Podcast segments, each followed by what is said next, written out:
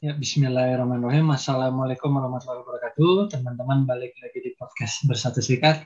Kali ini kita balik lagi ngobrol sama seorang educator. Nah, siapa yang sekarang uh, apa namanya sosok yang bergerak di bidang pendidikan juga, namanya Rianda Adiguna. Nah, Rianda, sebelum ngobrol, Halo. boleh kenalan dulu dong siapa nama dan aktivitas sekarang Halo Puji, thank you udah diundang di podcast ini.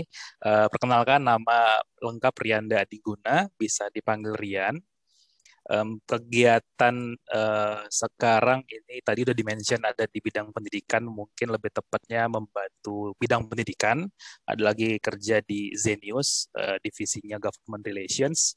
Jadi bidang pendidikan yang yang berhubungan dengan ke pemerintah itu kita yang ikut bantuin di Zenius. Itu kalau background sekarang yang sedang dikerjakan. I see. Nah berarti sekarang di government apa fisip kah atau apa dulu kuliah education kah atau atau gimana sih Rian dulu si kuliah ini? Oh iya, kalau kuliah dulu di Universitas Riau jurusannya uh, hubungan internasional di FISIP. Jadi sebenarnya nggak ada irisan dengan pendidikan sebenarnya. Jadi jadi masuk ke pendidikan itu mungkin bisa dibilang kayak terjerumus gitu ya dalam tanda, tanda kutip terjerumus tapi akhirnya bisa bisa mencintai lah bidang ini karena memang ada banyak hal yang menarik yang bisa didapat di sini. Jadi waktu itu uh, lulus kuliah, kemudian bekerja di salah satu sekolah jadi tim tim humas gitu, kemudian uh, jadi cerita masuk pendidikan ya. Jadi di situ awalnya lulus kuliah langsung masuk ke sana. Kemudian ngelihat tuh ada salah satu info terkait um, kegiatan yang mengirimkan orang untuk menjadi guru selama setahun di daerah yang terpencil, terluar, 3T gitu istilahnya.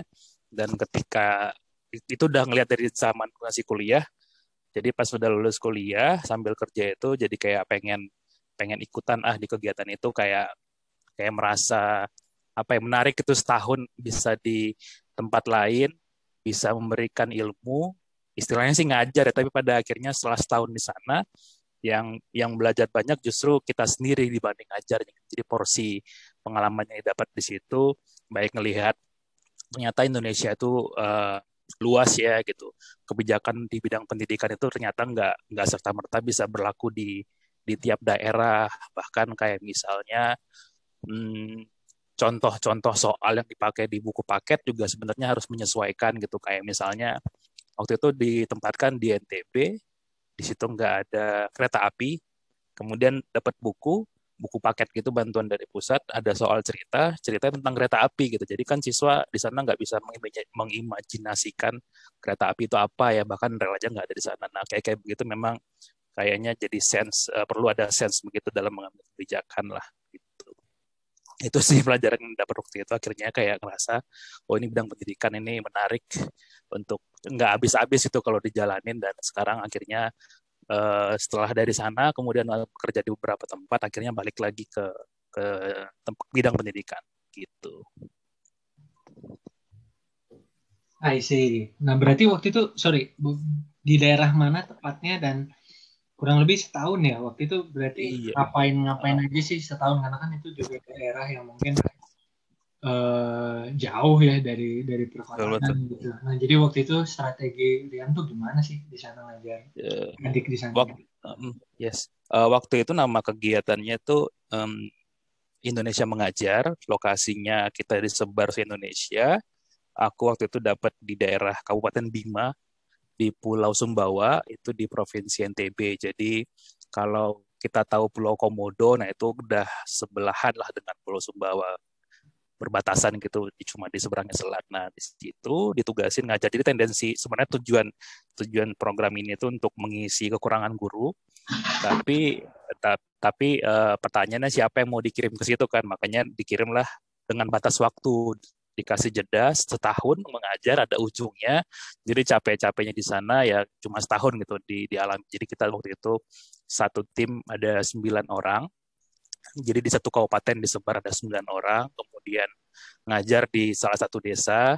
Nanti ketemunya tuh ya sekali sebulan sekali dua bulan atau tergantung nanti jadi kita ngumpul di ibu kota kabupaten gitu. Nah ketika ngajar ngajar waktu itu ngajar kelas 5 SD uh, jadi guru memang bagian dari sekolah itu ada bikin RPP, tugas, ngumpulin nilai, bikin apa namanya rapor dan seterusnya. Jadi setahun itu memang memang murni jadi guru. Nah, di luar tugas jadi guru itu sebenarnya yang menarik. Jadi kan misalnya siang atau selesai ngajar nih siang uh, ngajar anak-anak les, terus main dengan warga, dengan anak-anak, ngumpul.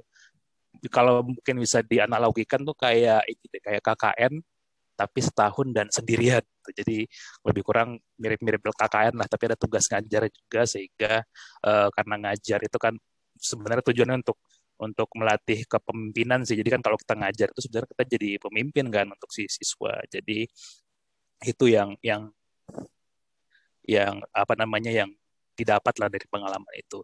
Tapi yang menarik itu kan hal yang karena kemarin karena ceritanya terjerumus ya itu bukan hal yang pernah dicita-citakan tapi kayak ada ada pilihan yang muncul karena waktu itu mungkin kalau ditarik mundur lagi waktu di SMA itu dulu pernah pernah ikut paskib gitu paskib braka terus kayak ngelihat uh, pengen ah nanti jadi polisi gitu. Kayaknya seru gitu kan tinggal di asrama. Jadi kan paskib braka itu kan mirip-mirip semi militer lah ya ada baraknya ada latihannya. Terus kayak pengen jadi polisi. Jadi waktu SMA itu pengen daftar dan daftar polisi akhirnya tapi nggak keterima gitu. Tapi di proses daftar itu diingetin bahwa diingetin sama senior ini ada plan B-nya nggak kalau mau daftar polisi? Terus nggak masuk. Terus uh, akhirnya waktu itu memilih kuliah di Universitas Riau.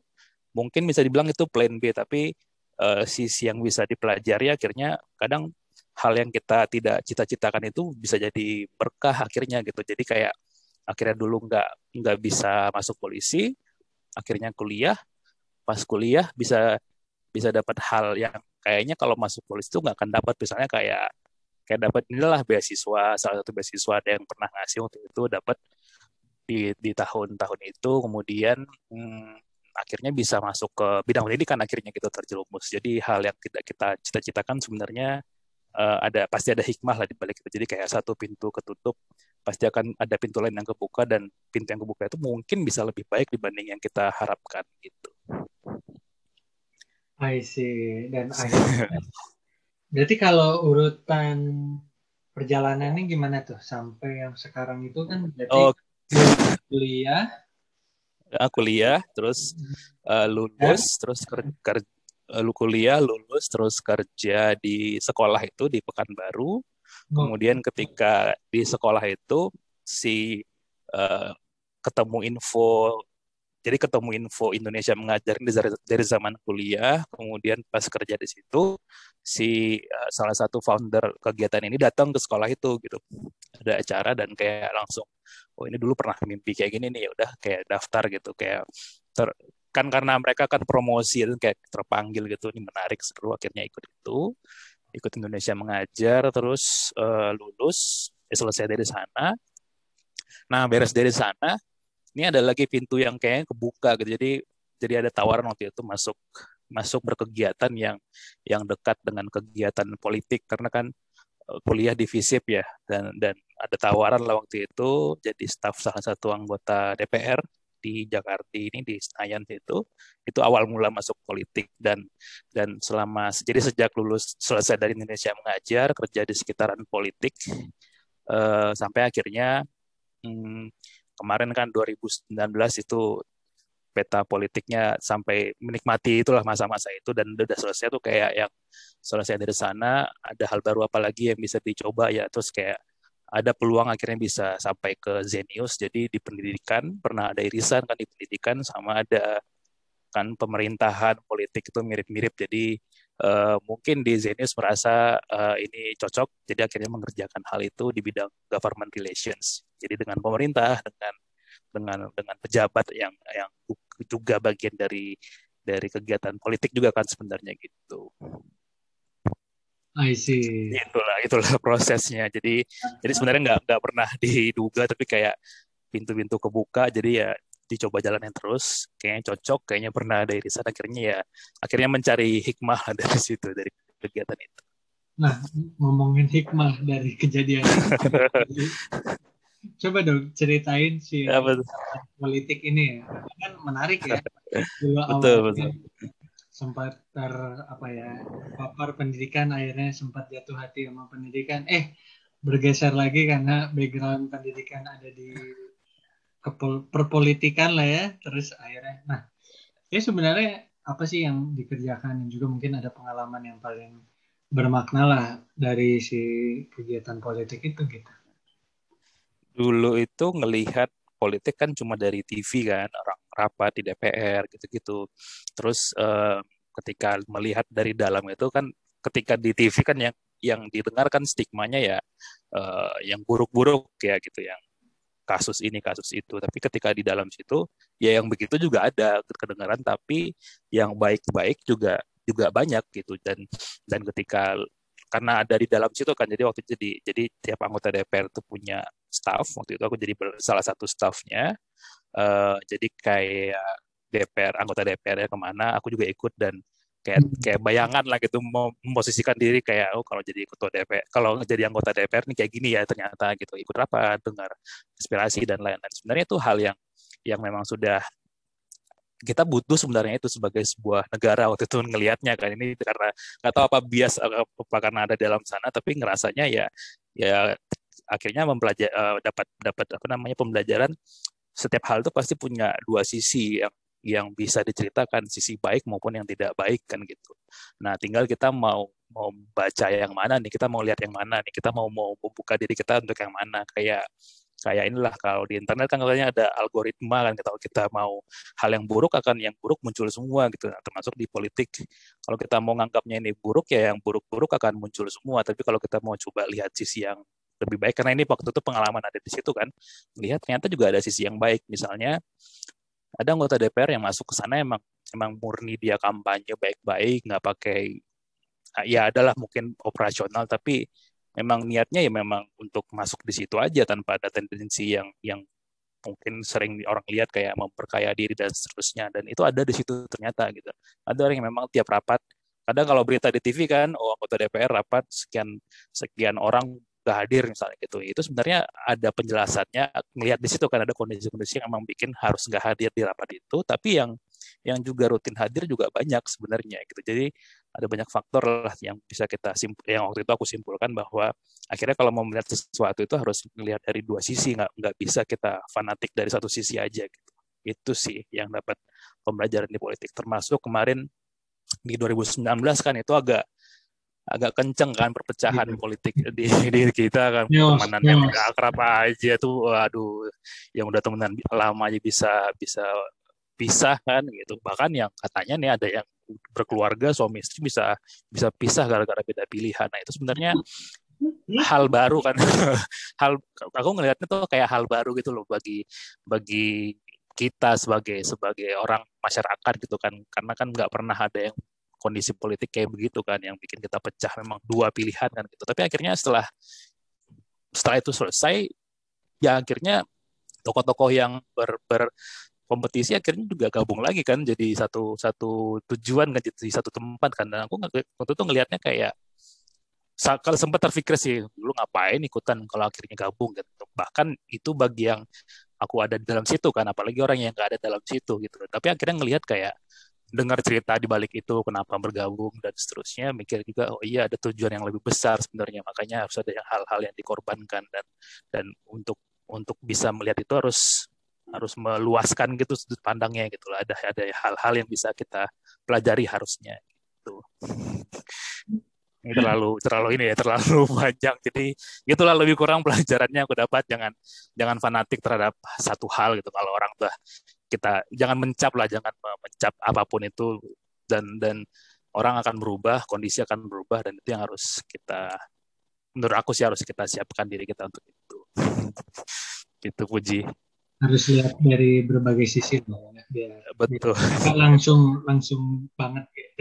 nah kalau sekarang berarti uh, sekarang uh, aktivitasnya itu untuk ke governmentnya hmm. berarti gimana tuh apa sih sebenarnya hmm. kalau government relation itu mungkin buat teman-teman yang belum terlalu paham apa sih biasanya dailynya dan terus juga uh, ya goalnya main goalnya apa ya gitu uh, ya Zenius ini kan dia bisa dibilang uh, perusahaan rintisan lah gitu ya startup tapi mungkin kalau di bidang pendidikan menjadi promosi.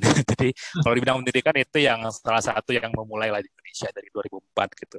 Uh, aku dulu pas pas SMA sih nggak nggak pernah pakai ya karena memang waktu itu sebelum Zenius berdiri. Tapi tapi intinya ini fokus untuk anak SMA bisa dibilang kayak bimbingan belajar gitu, bimbel tapi online yang dulu dulu mulai jualan buku dan seterusnya sampai sekarang ada aplikasi. Nah, peran GoFrail di mana? Si kadang ini kebijakan apa namanya kegiatan startup ini kan sering sering kali mendahului kebijakan gitu. Kadang-kadang gitu ya. Jadi kadang kebijakannya nggak siapnya atau mungkin bisa berbarengan nih. Nah, makanya uh, atau mungkin startup yang berdiri duluan ada kebijakan tapi nggak kita nggak aware. Tapi jadi urusan izin-izin segala macam kita belum menyelesaikan. Nah itu sih peran peran GoFrail lebih kurang di perusahaan selain berhubungan dengan memang namanya kan hubungan dengan pemerintah. Jadi bisa dari sisi kebijakan, misalnya ada perizinan yang yang keluar dari pemerintah dan kita harus penuhi. Misalnya kayak dari kementerian waktu itu dari Kementerian Kominfo karena ini bergerak di bidang internet harus ada kayak uh, perlindungan privasi pelanggan dan lain-lain. Nah itu harus dipenuhi. Makanya kita yang GoFrail yang waktu itu mencoba mengakses di tim GoFrail di, di Zenius. Kemudian pernah juga waktu itu ada dengan Kementerian Kebuda uh, Kementerian Pendidikan karena memang kita di bidang pendidikan ada kebijakan yang harus kita respon gitu gitu kan bahkan kayak persiapan kemarin ada kegiatan apa namanya PPKM pembatasan uh, bekerja kan karena kantor di Jakarta masuk bagian yang rawan katanya. Jadi ya kita harus sosialisasikan dengan dengan uh, karyawan gitu ada peraturan jadi kita harus WFA dan segala macam. Jadi lebih kurang mungkin secara umum GoFrail itu perannya begitu. Dan kalau spesifiknya di Zenius karena bidang pendidikan uh, kita kita banyak ber berinteraksi dengan pemerintah di level pusat maupun di daerah terutama di bidang pendidikannya. Jadi di, di dinas pendidikan gitu kalau di level daerah maupun Kementerian Pendidikan di level pusat. Jadi kan karena guru-guru itu dikelola sama pemerintah kan, makanya kita juga berinteraksi dengan guru-guru, dengan siswa di bawah melalui melalui apa namanya dinas-dinas tersebut. Mungkin lebih kurang itu penjelasannya terkait GoFrail dan di Zenius gitu. I see. Hmm. Kalau kalau, hmm, gimana gimana? Ya, jadi kalau ada yang yang yang di GoFrail GoFrail juga nih mungkin kita nanti bisa ngobrol-ngobrol setelah ini gitu. iya karena bisa saling ini ya. Betul, bagi-bagi pengalaman mungkin juga cukup baru ya bidangnya. Nah kalau misalnya ngukur lagi nih, balik lagi ke eh, yang Rian rasain zaman dulu ya mimpinya gitu. Nah kalau melihat sekarang, apa sih yang Rian rasain gitu? Apakah ini mimpi yang terwujudkah atau ini sebenarnya terjebakkah gitu ya?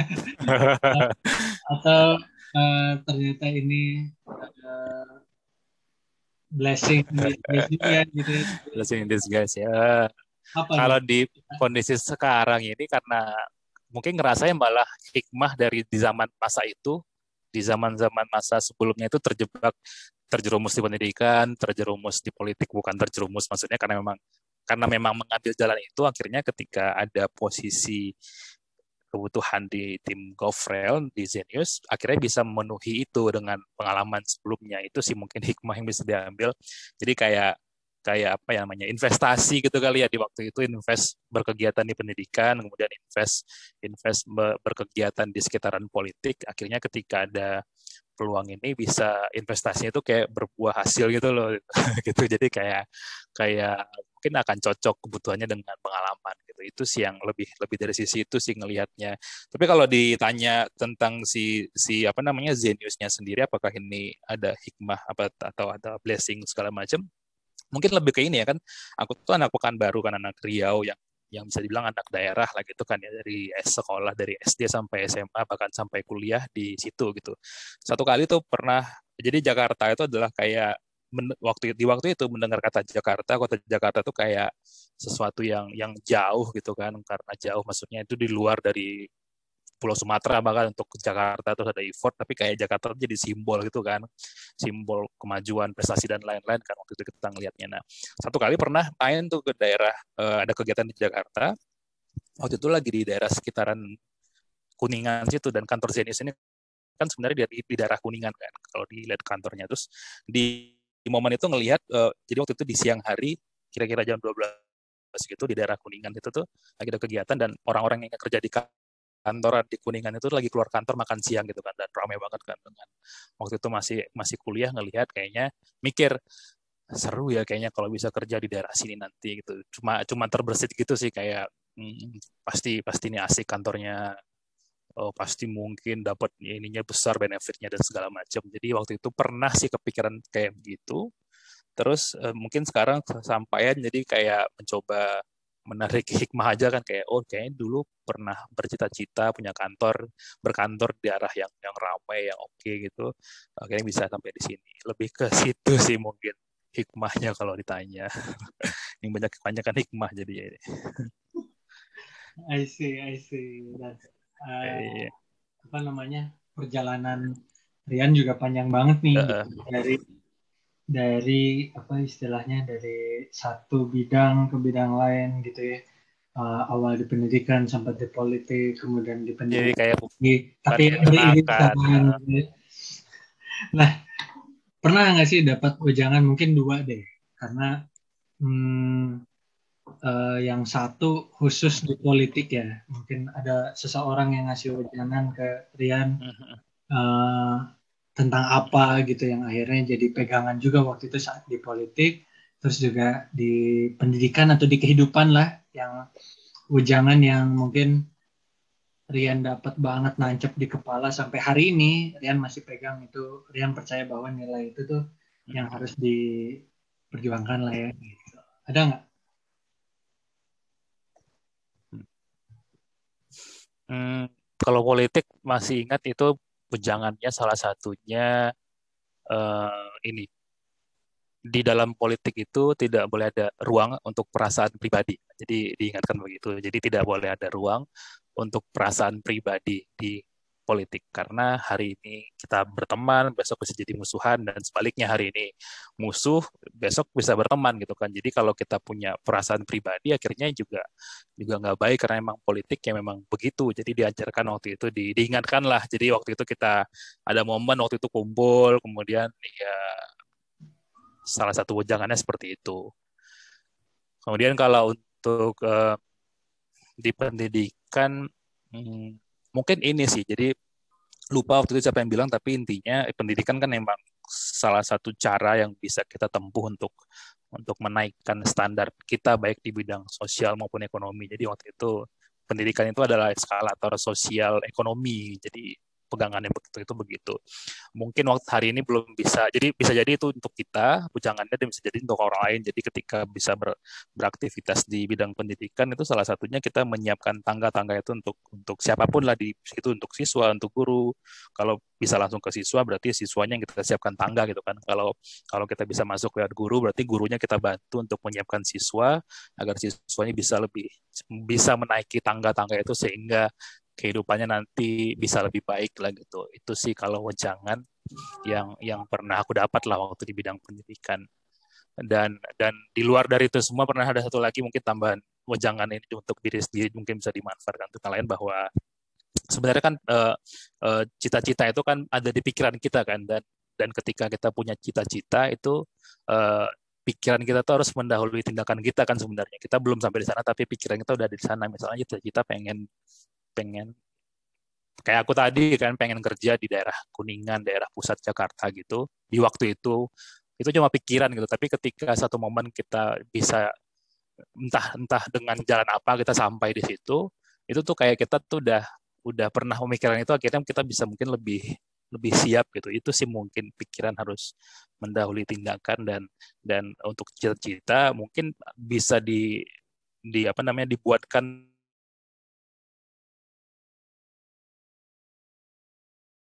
rencana-rencana yang ada gitu. Walaupun kadang pada akhirnya nggak sesuai rencana juga sih cerita itu. Tuh. itu sih uh, pengalaman mungkin yang yang pernah didapat diri sendiri. Iya.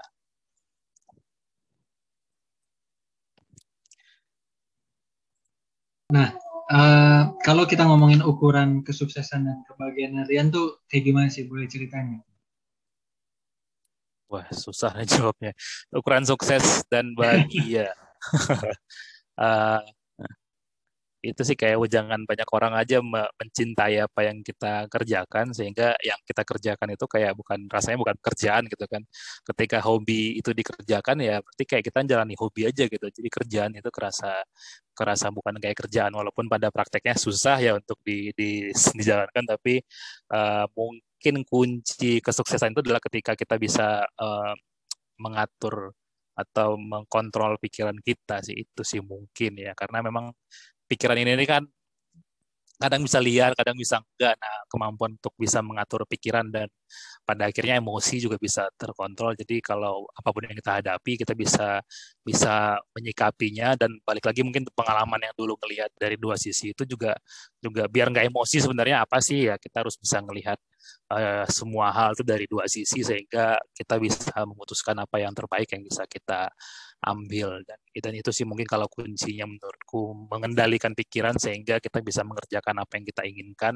Bahkan kita mengerjakannya tanpa merasa kita terbebani untuk itu itu sih mungkin kunci yang terbaik yang yang menurutku yang baik yang untuk bisa apa namanya dicoba atau dijalani Um, terus hmm. kalau hmm. kalau pencapaian bisa bisa punya barang ini itu segala macam mungkin itu uh, uh, apa namanya bonus ya bonus bisa apa namanya bonus lah karena karena sebenarnya kan itu juga bagian dari keinginan kan ingin punya apa segala macam nah kalau kita bisa mengendalikan itu itu bagus banget sebenarnya dan dan susah tapi susah untuk dijalankan keinginan untuk punya barang punya sesuatu nah itu sih mungkin yang yang yang baik yang bisa menurutku pelajarannya gitu.